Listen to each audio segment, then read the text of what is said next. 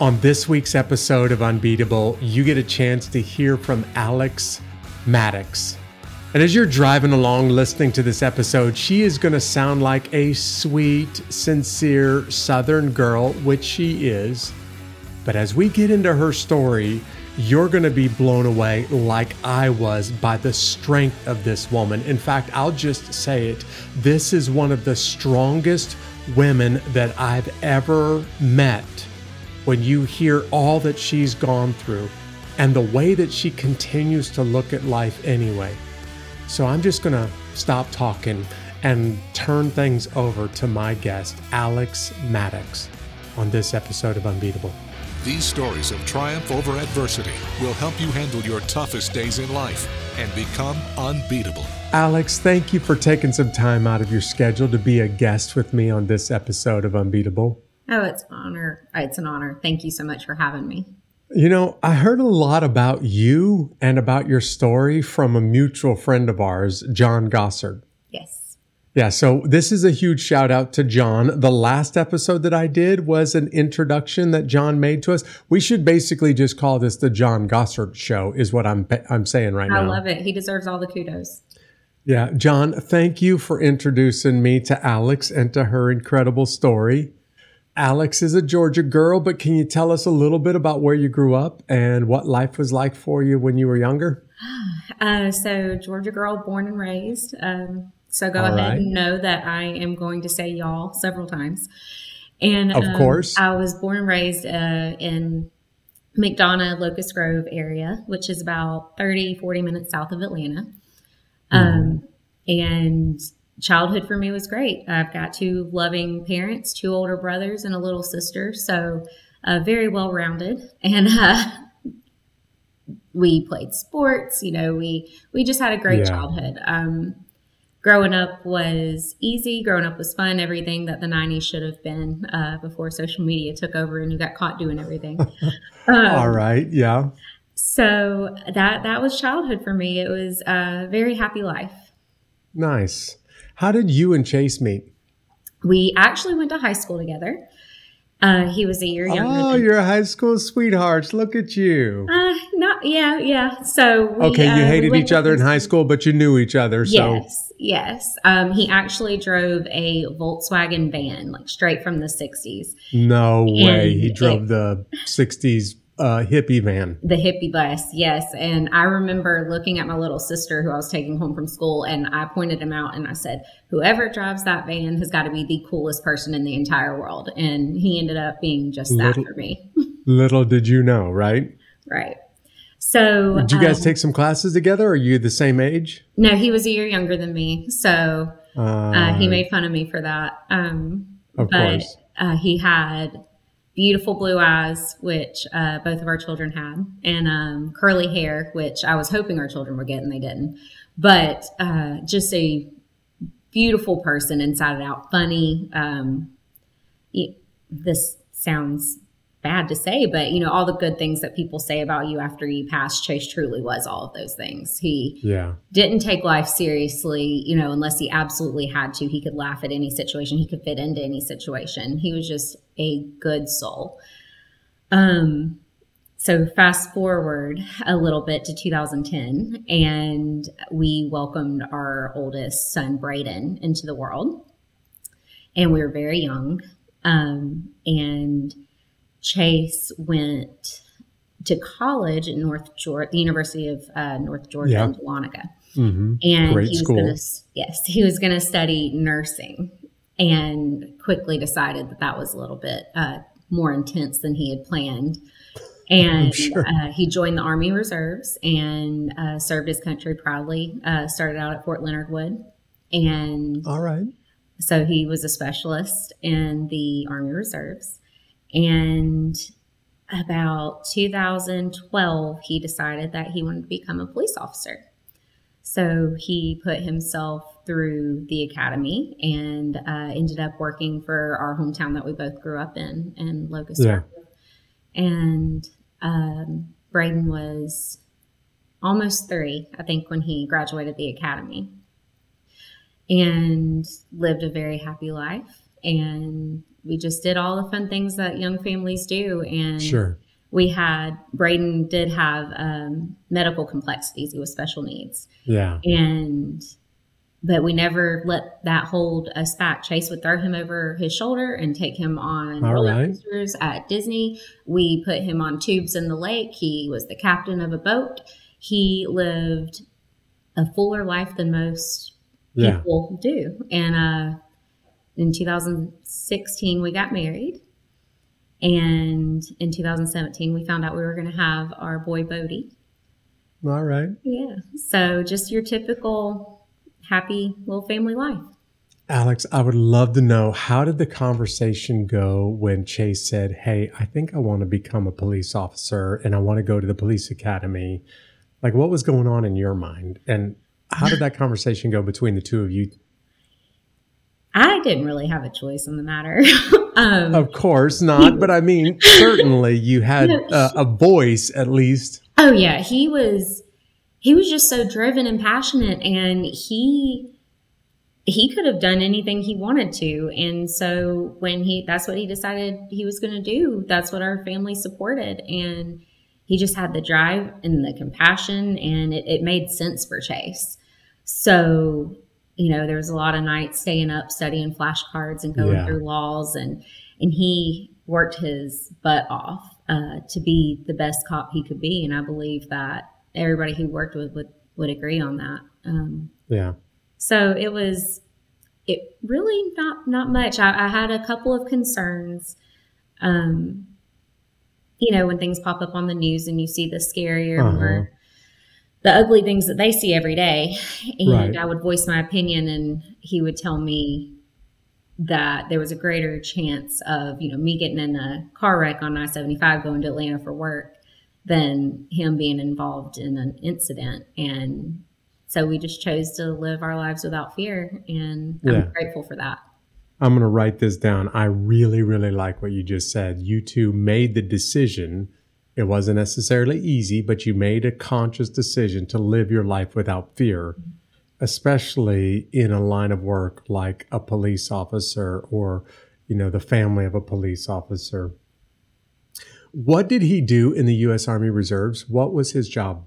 you know he was a specialist with chemicals and that's about Okay. all i know That's about all you needed to say. Just, i kept his uniforms clean those- and ready to go for drill I'm sure you did. yes.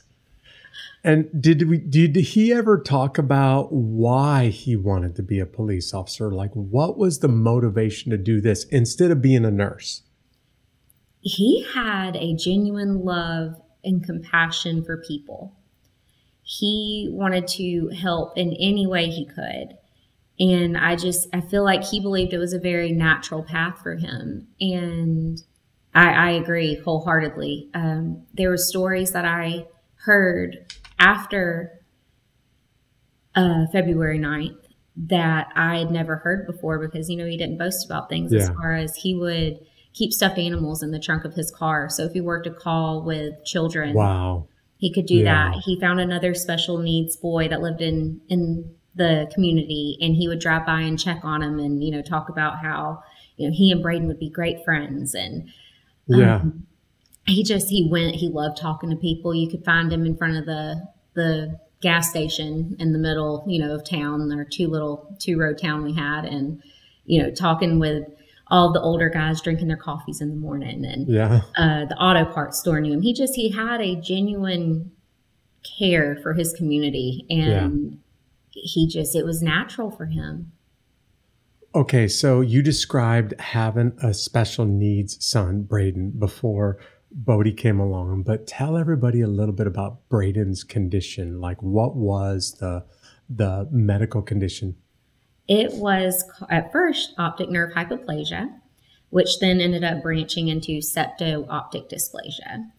Uh, it's not a genetic. Those are some of- big phrases that mean absolutely nothing to me and most of the people listening. Absolutely. So, yes, So, please uh, explain. which is great because I, I'll get to bring some awareness to it. it it's a complete Yes. fluke thing. Um, basically, his optic nerves didn't form from his brain to his eyes fully. So he had very limited vision. And with that comes a lot of midline of the brain issues with your pituitary gland. Um, so he did uh-huh. not produce hormones on his own. So he was on adrenal supplements, uh, thyroid supplements, growth supplements, uh, and he had a condition called Lennox-Gastaut syndrome, which uh, meant both sides of his brain would seize, um, and it would uh, knock him out wow. for a little bit. Yeah. Wow.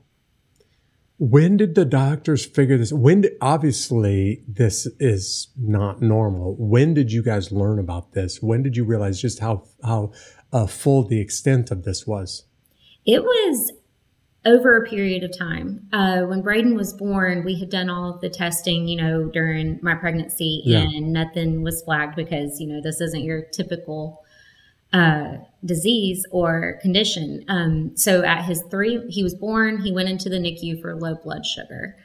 And once he ate, you know, and got his bottles down after 11 days, we were able to take him home. And at his three month appointment, we noticed his eyes would constantly scan, um, which we ended uh-huh. up calling him, them his dancing eyes because he loved music. So we dancing just eyes. eyes. I love it. And we noticed he couldn't focus, and our pediatrician wrote us a referral to uh, Children's Healthcare of Atlanta. And so that sent us to neurology and neuro-ophthalmology yeah. and endocrinology. And it just kind of piled on from there. And uh, we just kept taking him to regular checkups. And as his age progressed, so, does his con- so did his condition. I've never heard about this before. Never even heard somebody discuss it. So, how rare is this? It is very rare. I cannot remember the numbers. And honestly, um, I didn't do much research into it because in our eyes, it was just that was Bradin and that was the life yeah. we were dealt, and we were just going to roll with it. And um, I, I, cannot remember the number, but it's extremely rare. Uh, especially yeah. the septo-optic dysplasia. The Lennox-Gastaut is more, uh, the seizure condition is more common. And the seizures would be l- like epilepsy. Is that accurate? Yes. So there are also, you know, different kinds of epilepsy. So Bradin's, uh-huh. uh, when he was younger, it would start with what they call a tonic, which is like a head drop seizure. So everything would kind yeah. of go out of his body. Just a couple of seconds, he'd be back up like nothing happened. Uh, sometimes he would just get really tired. And as his age progressed and the condition progressed, uh, it opened up the doors for uh, different kinds of seizures. So then that was your typical uh, convulsing. And um, that would last, I think his longest one lasted about three minutes. And um, that was our biggest concern as he got older. How old was he when his little brother, when Bodie came along? Bradin was seven when his little brother came along. Really? Yeah. Okay and he was not a fan. really? He, was, didn't like the competition? He did not like the competition. Uh, we kept asking him. He was very, he could understand what you were saying. And, you know, we learned uh-huh. how he would communicate back. He couldn't talk back. But uh, we did get out of him that he wanted a little sister. So he was disappointed. not a brother. brother. Uh-huh. And he had me and both sets of his grandparents and his father on his own, and two, you know, aunts that were very involved. And yeah. I don't think that he was ready to share that spotlight. We're going to talk a little bit more about your sons in just a few minutes, but let's go back to your marriage. Now that you're married and Chase is a police officer, and it sounds like the kind of police officer that everybody wishes that they had in their community yeah. somebody who really cares, somebody who's very involved, somebody who's really, uh, you know, trying to make the community a better place. Um, tell us a little bit about what it's like for you as a mom and as a wife watching your husband go to work, putting a gun on his belt and leaving. Um, and you said you chose to live without fear, but in the back of your mind, tell us what it's like to be married to a police officer. It's a hard line to walk. Um, yeah.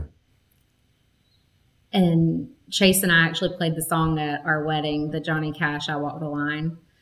Um, uh-huh. And that's a very common phrase, you know, with, with police officers. They they're the thin blue line. They stand between you know good and evil within the community. Yeah. And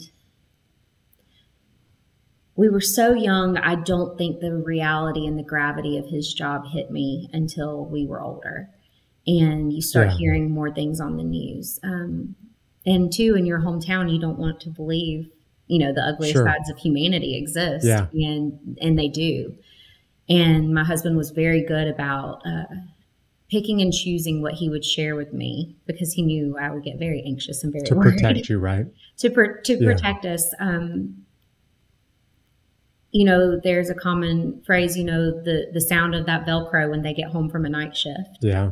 and you would Yeah. hear that, and you would breathe easier. I could hear him unload all of his stuff onto uh, a stand that we had beside our, our bed, and and to see him get into bed and just have that sigh of relief. That that's a that was a Mhm. thing. Uh, you we scheduled family meals you know, me working a normal nine to five, uh, sometimes we would eat as soon as I got home so we could see each other for 30 minutes before he went out on shift or when he was on days. And, you know, he, it was shift work. He was tired. He worked uh, Yeah. two weekends out of the month. And so there's a lot of travel time, there's a lot of doing things on your own.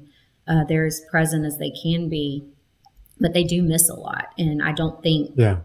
that that's talked about a lot. Um, but, you know, there's missing baseball games. They're missing family dinners. They're missing their favorite show on TV that Yeah. you like to watch Oh, yeah. together.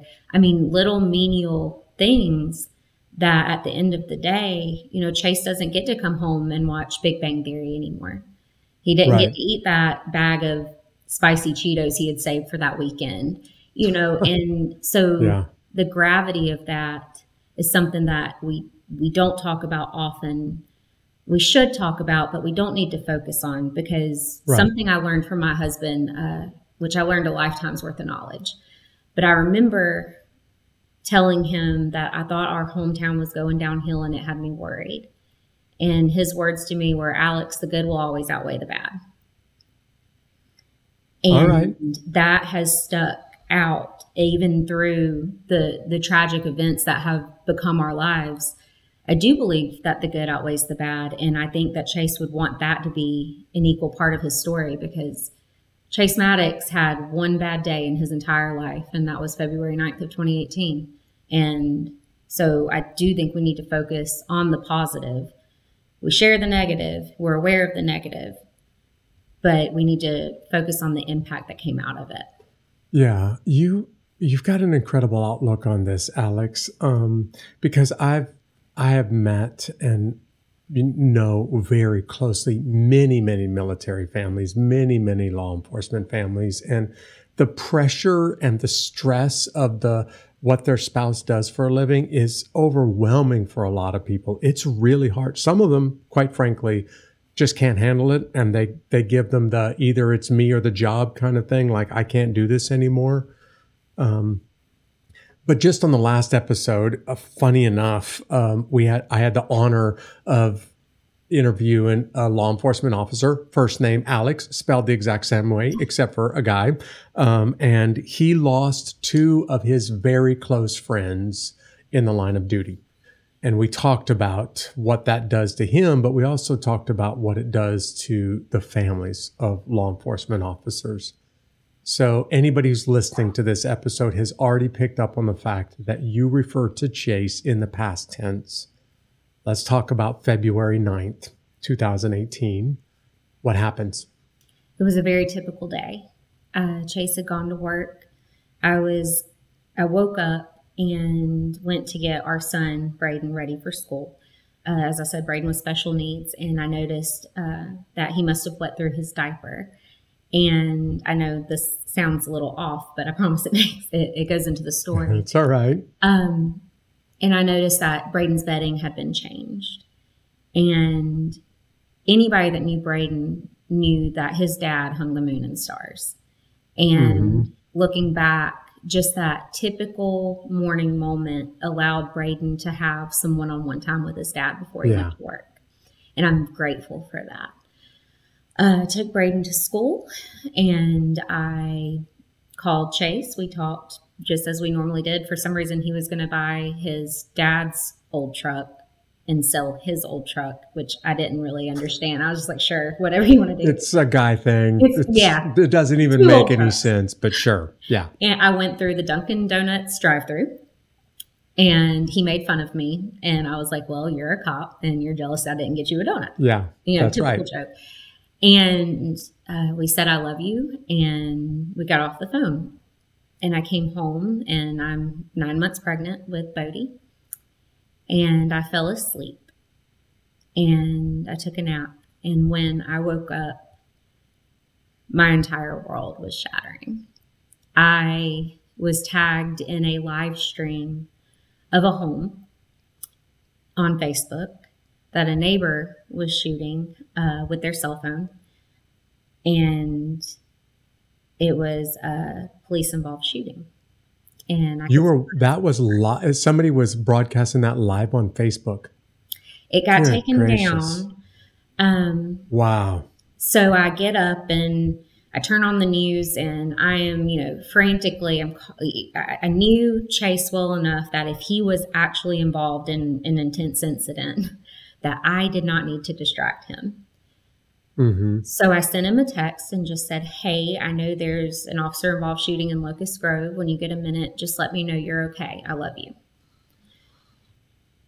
And I start, you know, calling everybody and I start watching the news and I notice Chase's car is out front. And I see our dear friend, um, Lieutenant Morris, which was Chase's lieutenant, but he was also a very good friend of ours, uh, walking back and forth from, forth from the house. And I don't see Chase. Yeah. The incident itself was Chase was called in as backup for two county deputies that were serving a failure to appear warrant uh-huh. for a parking violation. A parking violation. A parking violation. Wow. Um, the suspect uh, was a what he claimed as a sovereign citizen, uh, meaning that he uh, did not believe that our government laws applied to him. And they called Chase in as backup as he became combative. Uh, mm-hmm. Chase had talked this guy down before, so that's why Chase was called in. And really? Chase walked up and he was briefed by the deputy, uh, Sid Calloway, who is a godsend to our family. He's a wonderful, wonderful man. Um, and Chase's last words were, let's do this. And he went into the house and the suspect started shooting. Uh, Chase was shot three times in the wow. shoulder, the neck, and just below the eye. Uh, he made it about an hour and 47 minutes uh, through transport to Atlanta. Um, he mm-hmm. coded three times, and he ultimately was pronounced dead at uh, dead on arrival um, at yeah. Atlanta Medical Center. Um,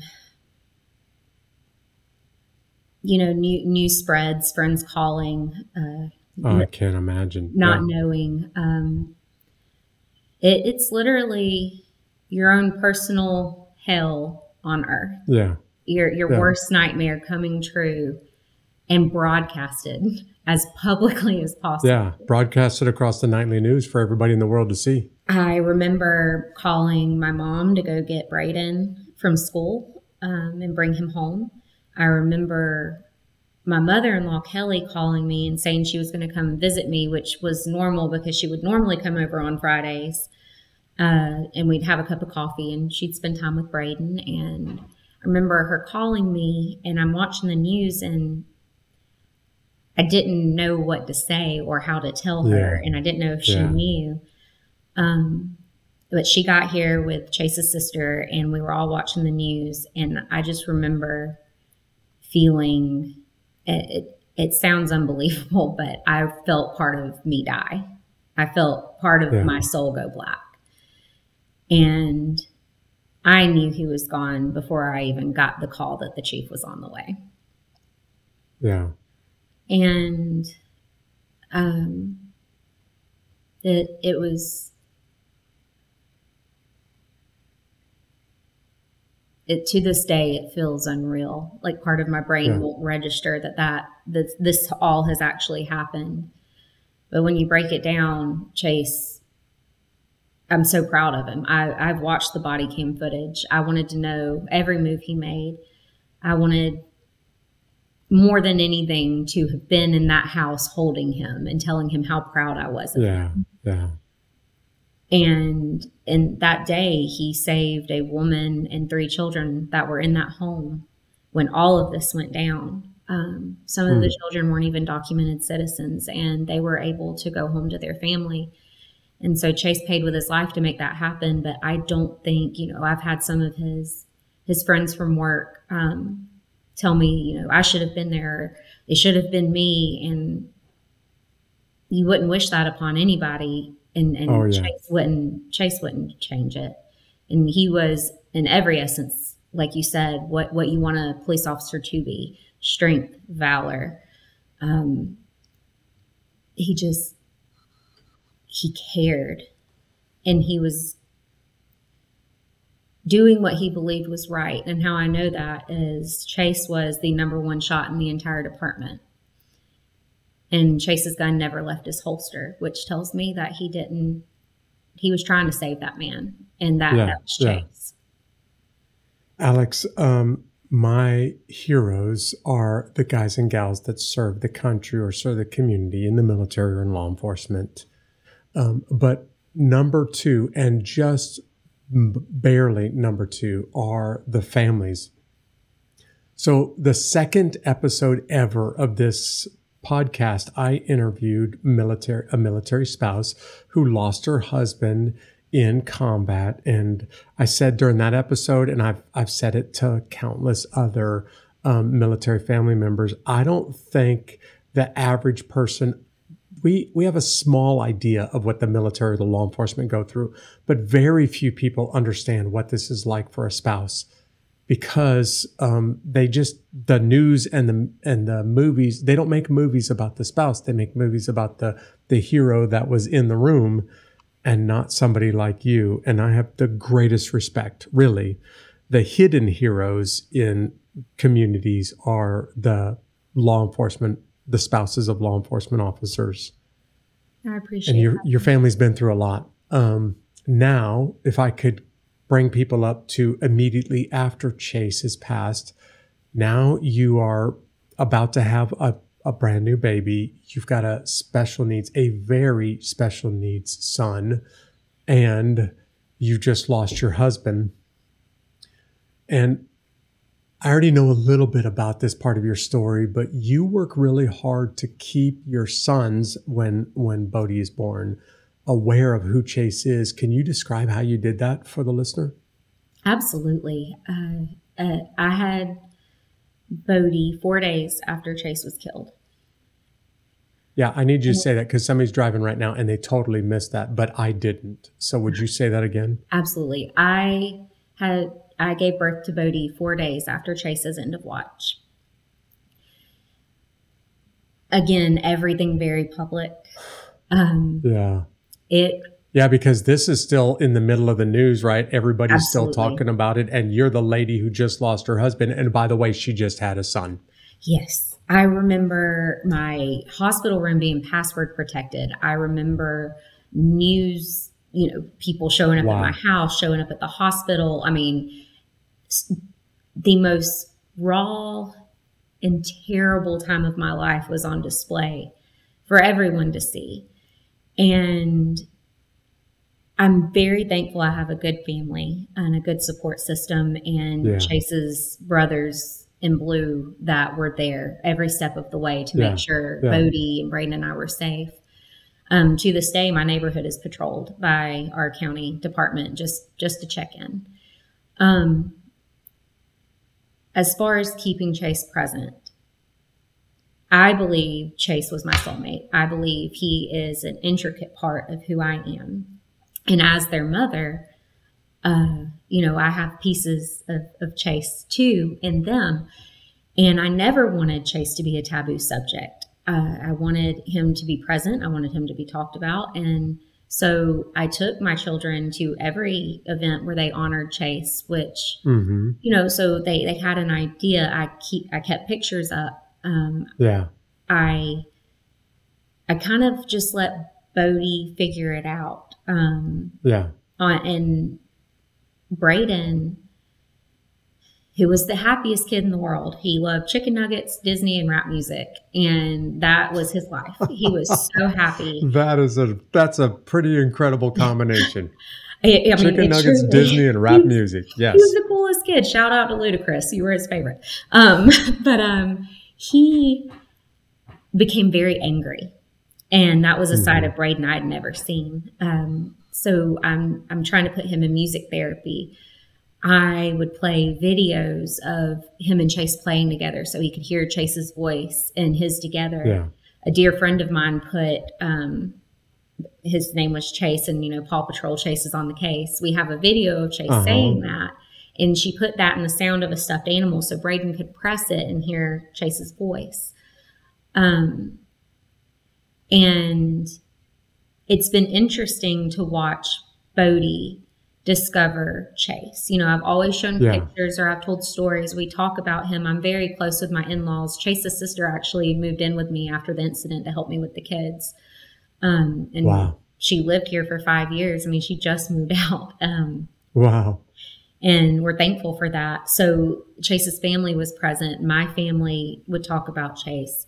Uh, and to watch Bodie get older in our family, you know, we've had five years to, to heal and to pick up, and it's not been pretty. There's been some very ugly parts.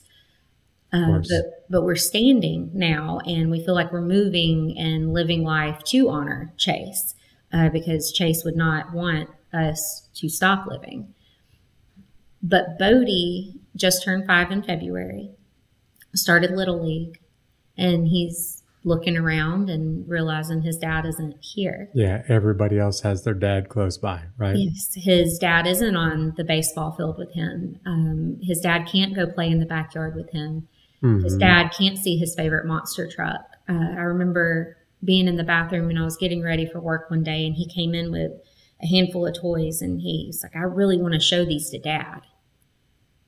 And uh, I'm trying to explain to him, you know, your dad, your dad sees them. I know you can't see your dad, but your dad does not miss a thing that you do. And because of my faith, you know, I'm a Christian and I believe in the Lord, and I tell, you know, my children that we'll all be together one day, and that we just have to wait a little bit longer. And as he's getting older, he's asking questions. So here we are five years later, and Bodie is just now losing Chase. Wow. I never thought about that. Yeah. He's just now learning that he doesn't really have a father like everybody else does because before he could picture him in his mind, but never really met him. Yep. So we play videos. Uh, I have so many goofy videos of Chase just because there was never a dull moment. All right. Okay. And you know, so that that's things that I do. If if Chase, you know, Bodie and I start missing Chase, I'll play videos of him on my phone, and that's the beautiful thing about technology is I have recordings. Yeah. And um, when he proposed to me, he had it recorded on his body cam, so I have that whole video. And yeah. you know, so there's things that I can share with Bodie that keep him present. And like I said, I'm my dad. He's got you know great male figures in his life between my dad, Uh-huh. Chase's dad. Uh, we still have you know some of our grandfathers. Uh, my best friend's husband is very active. My uh, cousin Xylan is very active. So he's got plenty of people that love him and that always show up, but Yeah. he knows it's not the same.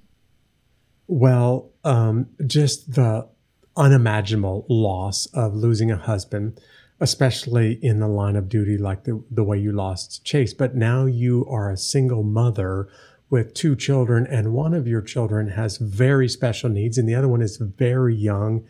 And you've just described how the family around you, the community around you comes, uh, gathers around you. Um, but Bradin's needs don't stop, right? I mean, it, uh, his special needs continue. There's a point where um, you guys get a glimmer of hope for him. Can you tell us about the surgery that Bradin went through? Yes, so Bradin was a medical miracle in every sense of the word. Um, he did not have his first surgery until after Chase had passed. Um, and we were Mhm. introduced to um, a surgeon that uh, was an orthopedic surgeon because Bradin used to actually be able to walk some on his own, but as he got older, Yeah. uh, tendons tightened and he lost some of that ability. Um, so Dr. Bruce, shout out Dr. Bruce, we love him All dearly. right. Hey, Uh, Dr. Bruce.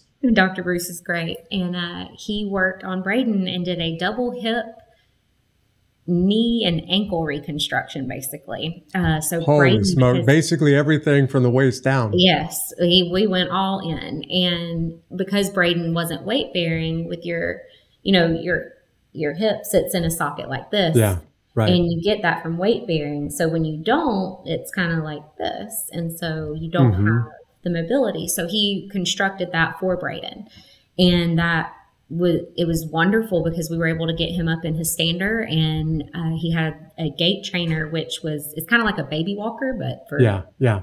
big kids. And he was able to get in that and zoom around the house. And if he wanted to leave the living room and decided he had enough family time, he could go to his room on his own. All right, listen to that. And he he was very he was such a funny kid. Um, yeah.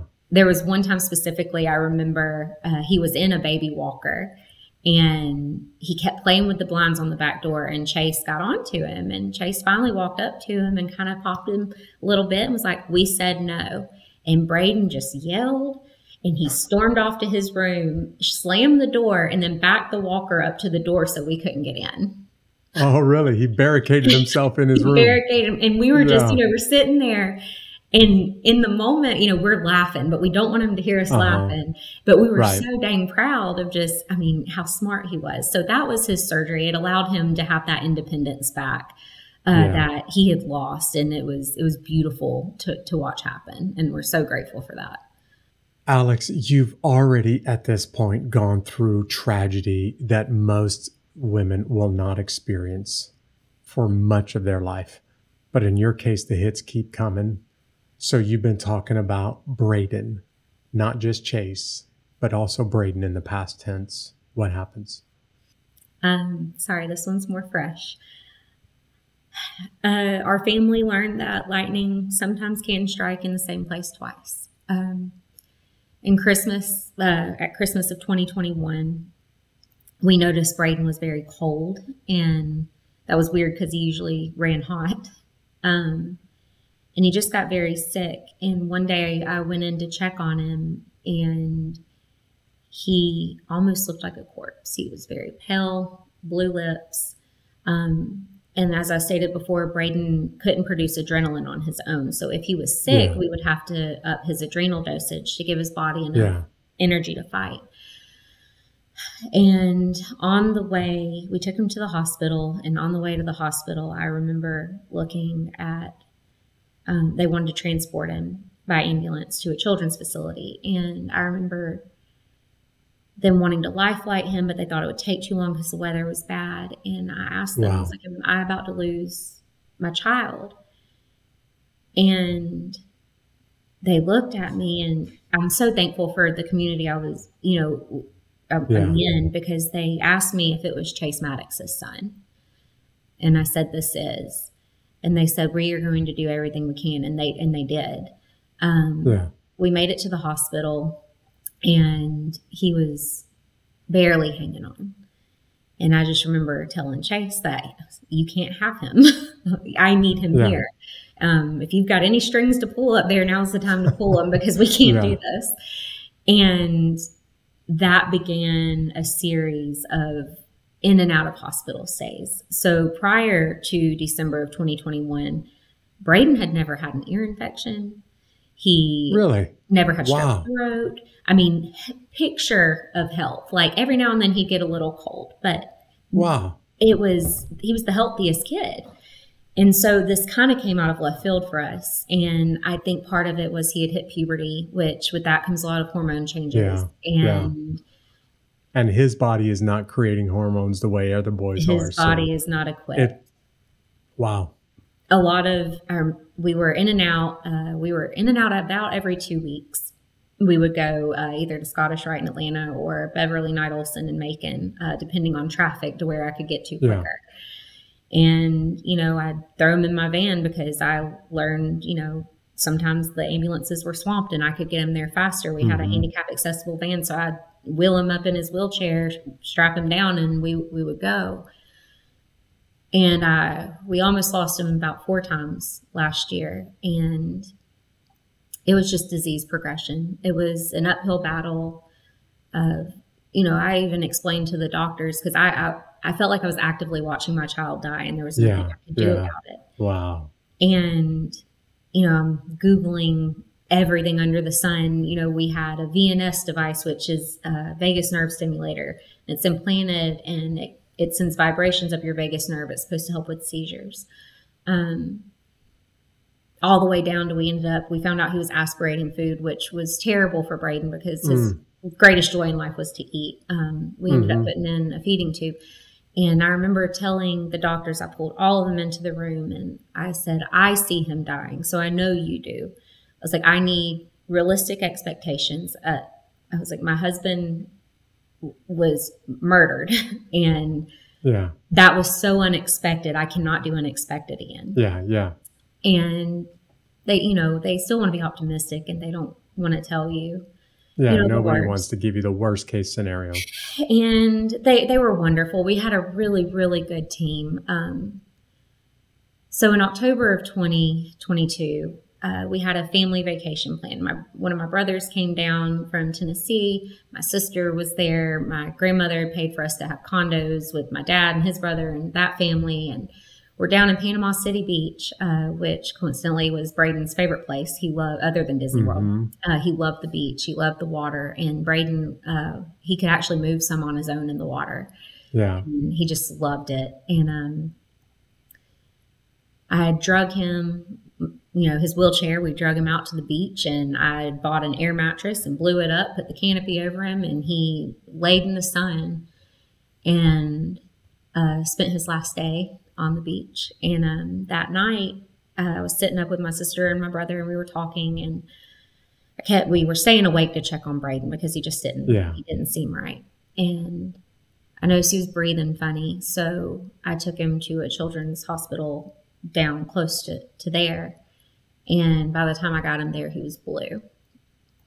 And so, you know, I get kicked out of the room and pulled into a consultation room, which you know is never good. Yeah.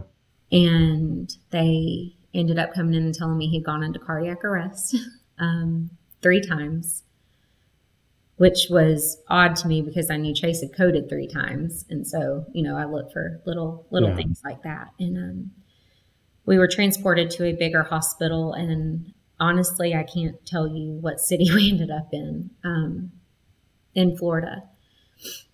And we had a wonderful doctor who tried everything and stayed with us, gave our family a room to sit in and hmm and to process and to make decisions. And I knew Bradin was not there anymore. So after we had exhausted all life saving measures, um, his little heart just couldn't take it anymore. And my kid that was so full of life that did the roller coasters, did the tubing, danced to the rap music, it, that kid had not existed all of 2022 Yeah. and I knew he was tired. And I laid there in the bed with him, and I played his rap music, and I uh, sang him a couple songs, and I, we prayed. And I told him that I loved him and I would never give up on him. But I knew he was tired and that I would be okay. And if he saw his dad, to run as fast as he could, and, and I would be there soon.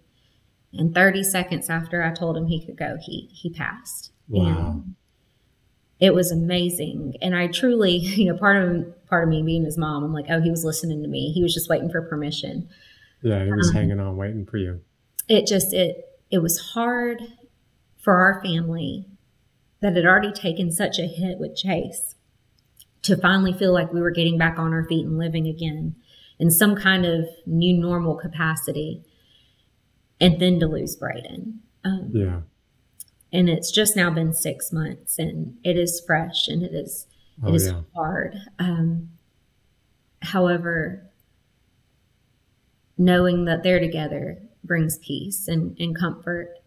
And I, I knew it was time and it doesn't make it any easier. But um, i'm a firm believer you can't die with your dead i don't Yeah. believe that's a good way to honor them. Um, I believe you should live the life that they were robbed of. And so that's what our family's doing. And Bodie and I are in the process. We're selling our home that uh, Chase and I bought before he was born. And Bodie and I are building a new home, and we're going to get a fresh start, and we're going to continue to live in honor of them, and yeah. uh, to to keep moving forward, and to believe that the good will outweigh the bad. I've written down a couple of statements from you today, and just is another one that I heard from you that I really am, it's going to stay with me. Um, Alex, there are people that are listening to your story right now, and it is heart wrenching what you've gone through. And they're just sitting there thinking to themselves the, the grief that this woman has had to experience, both with a husband and with a child, no fault of your own.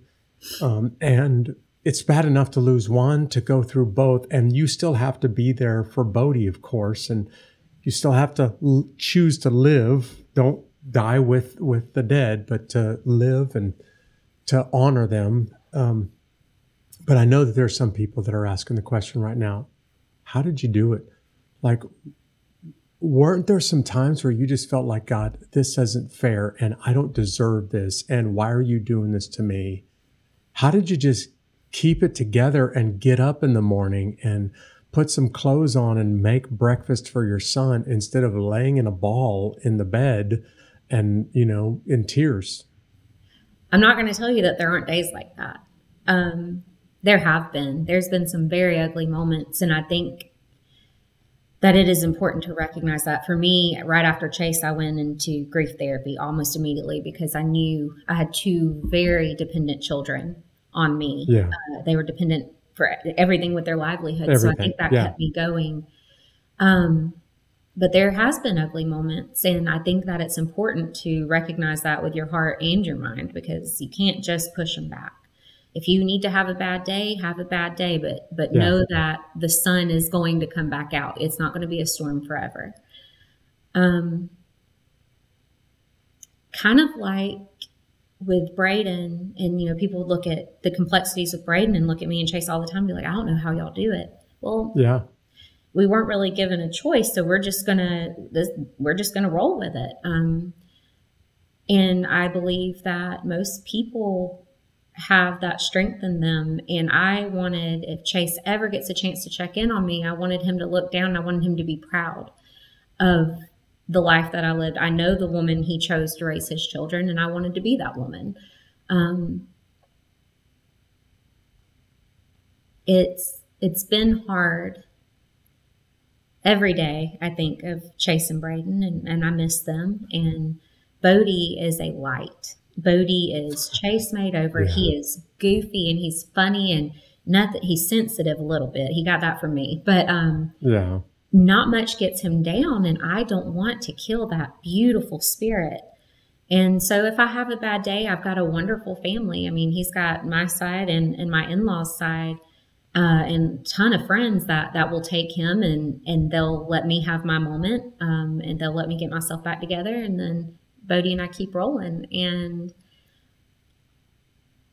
I'm it, has been an uphill battle. It's been five years, about six months for Bradin, and uh, I think part of my body's like we've been through this before, you know. Um, so I believe my brain processes it a little bit better than than the shock that I had uh, after Chase, but I believe that you can turn pain into purpose and so I'm working, you know, with a nonprofit organization to that helped me after Chase died to, to help other families. Um, I just choose to live like Chase did and live like Bradin did. You know, keep keep listening to music, enjoy the sunshine, laugh, yeah. have fun. Don't don't focus on the couple of bad days that you have because it's it's a bad day. It's not a bad life. Right. And it's it's hard, but do it to honor them because they were robbed of the little everything, everyday things. And that that I think that's my main motivation. I'm glad you're allowing yourself to have those bad days and to have your moments and not try to feel like you've got to have it all figured out for Bodie. Um, I think it's really important that you're doing that. Can you tell us the uh, nonprofit that you're working with that helps you turn pain into purpose? Absolutely. Um, there is a nonprofit organization called Band of Blue, and they're based out of Wisconsin. Um, Mike Smith and his wife Sarah uh, started it. Mike is a police officer in Racine, I believe that's how you pronounce it. Uh huh. And uh, after he experienced a, a, friend lost in the line of duty, uh, he started Band of Blue, and it's kind of very similar to Make a Wish, but for fallen officers' Yeah. families. Yeah. So we've uh, they reached out to me about a year after Chase was killed, and they wanted to do something to honor him, uh, but something for our family. And they sent uh, Bradin, Bodie, me, my parents, Chase's parents, and uh, Chase's sister. We all went to Disney World. Yeah. Big party at Disney World. They Nice. uh, we chose Disney because we were Disney fanatics. Uh, Chase and I Yeah. took Bradin there on our honeymoon. We were fanatics, and right. I wanted to be able to look at you know our kids and be like, you know, Bradin, remember when Dad threw you on the Goofy roller coaster, or Mhm. Bodie, I've got a picture of your dad acting like Gaston right here, and you know these all these you know it, it was it was Yeah. good fit for our family. And uh, they pulled out all the stops. They honored Chase well. His uh, patch is hanging up in the the fire department at uh, Magic Kingdom, and I just thought it was beautiful Oh, that's cool. and you know you always hear about the blue family and, and things like that and i never really understood it until i met mike and sarah. And they we just clicked. And so unfortunately uh, in our town there was a officer that was killed in december following chase and at the funeral i learned uh, she pulled me aside and she told me that she was pregnant and it was just so eerily similar. Uh, Officer Yeah. Michael Smith and his wife Erin and their children, they're wonderful. Um, so I was able to get them in touch with Band of Blue, and um, wanted to you know help honor honor Yeah. uh, Officer Smith. And as Mike and Sarah came down, we went out and um, we got to talking. And I just looked at him and I was like, I think you should let me do something with Band of Blue. I was like, my heart just feels like it belongs here. And I hmm was like, I would really love to be a part of your organization. And he was like, well, you know, we had had like a beer or two. And so we're like, haha, this is great. And he goes home and he ends up texting me and he's like, my mind's been racing. He was like, I would love to have you. And so uh, he created a Southern chapter of his nonprofit and allowed All right. me to be the president of it. And so, like I said, our, our goal is to honor the sacrifices that the families make because it, it is an ultimate sacrifice. Your- Yes. Your future is vanished. It is everything you know about the world is vaporized in, Yeah. in a moment. And so we choose to do things to honor the families. And that is what the mission of Band of Blue is. Um, I'm also a speaker for Folds of Honor. Um, they provide scholarships yeah. and uh, for military families, and they've recently expanded to uh, first responders. And so that is Yeah. something else I do is I'm able to travel and tell Chase's story, and now Bradin's, um, and that you know provides education for for Mhm. other families just like ours, and it just it it feels therapeutic. It it feels like I went through this for a reason. I believe that I can make a difference. I believe there's another 27 year old widow out there that has no idea of what they're going to do with life, and I'll be able to look at them and say, Right. "You can keep going, and you will make it." And it sucks, and I hate this, but keep going because it will get better. And then there's there's somebody there. There is a strength inside of you that is absolutely amazing, Alex. Um, think I want to wrap this episode up by asking you to just give our listeners two pieces of information. One, they just heard you talk about Band of Blue. Maybe they've never heard about it before, but they're really interested. How could they find out more information about Band of Blue? Awesome. You can find us at bandofblue.org. We're online. Uh, we're also on Facebook and Instagram, Band of Blue. Um, I'm on Facebook. My name's Alex Maddox. And I'm on Instagram. My handle is ALXMDDX, I believe. Something. Yeah, don't It's worry. We'll something put like the that. links to it I'm in this show. Don't worry about that. I'm trying to keep up with it. Um, so Uh, there, there are ways to reach out. Uh, you can read all of the officers that Band of Blue is honored on the website. There's a whole section dedicated to their families and, and what we've done for them. And we have several other things in the works. Uh, unfortunately, it's uh, keeping us busy. And so Yeah, I want you people to know that, that, Band of Blue would be bored because there's no one to take care of. But unfortunately, you're not. and so it uh, just just know we're there. Know there's resources, there's help. Um, even if you don't want to take a trip, if you just want to reach out to one of us and talk to us, Yeah. we're, we're there. And that just find us on all the platforms. That's where we are. Sure. And if you were driving and you missed some of those links that she just uh, mentioned, we'll put those links in the notes to this. Just check it out later. But the second thing, and this is really how I'd like for you to wrap this episode up, Alex, is for you to talk to somebody who's going through it. And they've just heard from you and said, I know she said that you can get up tomorrow morning and the sun's going to come up and you can keep on living, but I'm going through it right now and I don't know how I'm going to do that. Can you just talk to them, those that are really, really going through it right now and they're having a moment and they're hearing from you, but they're just not sure how to do what you were able to do? Can you give them a piece of advice before we wrap this thing up? I believe that it's very important to honor how you feel in the moment. I'm not proud to say it, but there's been a few days where I didn't want to exist anymore. Yeah. I didn't feel like I had a purpose. I felt like my pain outweighed any kind of other emotion I could possibly feel. Mm-hmm. I didn't pick Chase's clothes that he took off the night before up off the floor for four years. I didn't change my bed sheets for a year because they were the last place he slept. And I know that's gross, but it brought me comfort. There's no wrong way to grieve. And there's Yeah. no wrong way to interpret your emotions. And I'm not going to tell you it's all sunshine and rainbows because it's not. But but the majority is the good outweighs the bad.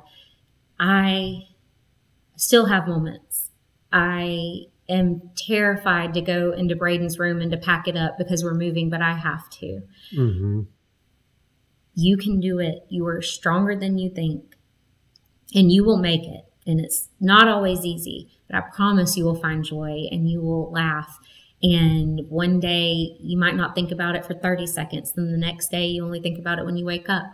It it's heavy, but you you will get used to carrying the weight and you will live around the weight. Keep going because it's worth it and your loved ones deserve to, to see you happy. They deserve to see you continuing to live. Don't die with your dead. Yeah. Wow, you just gave one of the best descriptions of how to just walk the painful road through grief. And I want to tell you how much I respect you, Alex. I have the greatest respect for military and law enforcement families, but for someone like you who's gone through what you've gone through, wow. If there is a woman out there that is unbeatable, it is you, Allie Maddox. So thank you for being on this episode with me. Thank you. I, I am so honored. Thank you for having me. Thank you for allowing me to share myself and, and my kids and Chase's story with you. Um, and please know if, if you ever feel like somebody's not out there, find me. I'm there. And the same is true for you. I really did write down a bunch of phrases from Alex today in this episode. She makes the courageous decision to get up and live without fear, even knowing that she might lose her husband every day that he goes to work. And after her husband passes, she makes the decision not to die with the dead, but to go on living. And then after losing a son and a husband, she chooses life and she chooses to get up and to live a life that honors him. Wow, there's so much that I learned and so much that I'm inspired by this episode of Unbeatable with Alex Maddox. I hope you were as blown away by her story as I was. Alex mentioned the Band of Blue. And if you're interested in learning more about that, please check the link in this episode. I can't think of a more worthy endeavor if you want to honor the first responders in your community. I also want to just say thank you to the people that tune in week in and week out. There are many of you that are subscribing to this podcast on your favorite podcast platforms. Maybe you subscribe on YouTube. A lot of you are following us on social media. And I just want to say thank you. There's no way that this podcast would be possible if it wasn't for the amazing fans that listen in each week. And I'm talking about the fan of the week for this week Kristen Williamson. Thank you, Christian, Kristen, for being the amazing supporter, incredible fan of this show. Hey, if you want to take it to the next level, it's totally free. And actually, we're not going to shave your head or make you leave home, but there is a community of people deeply connected with each other and with this content. In fact, I send out regular messages to them every week.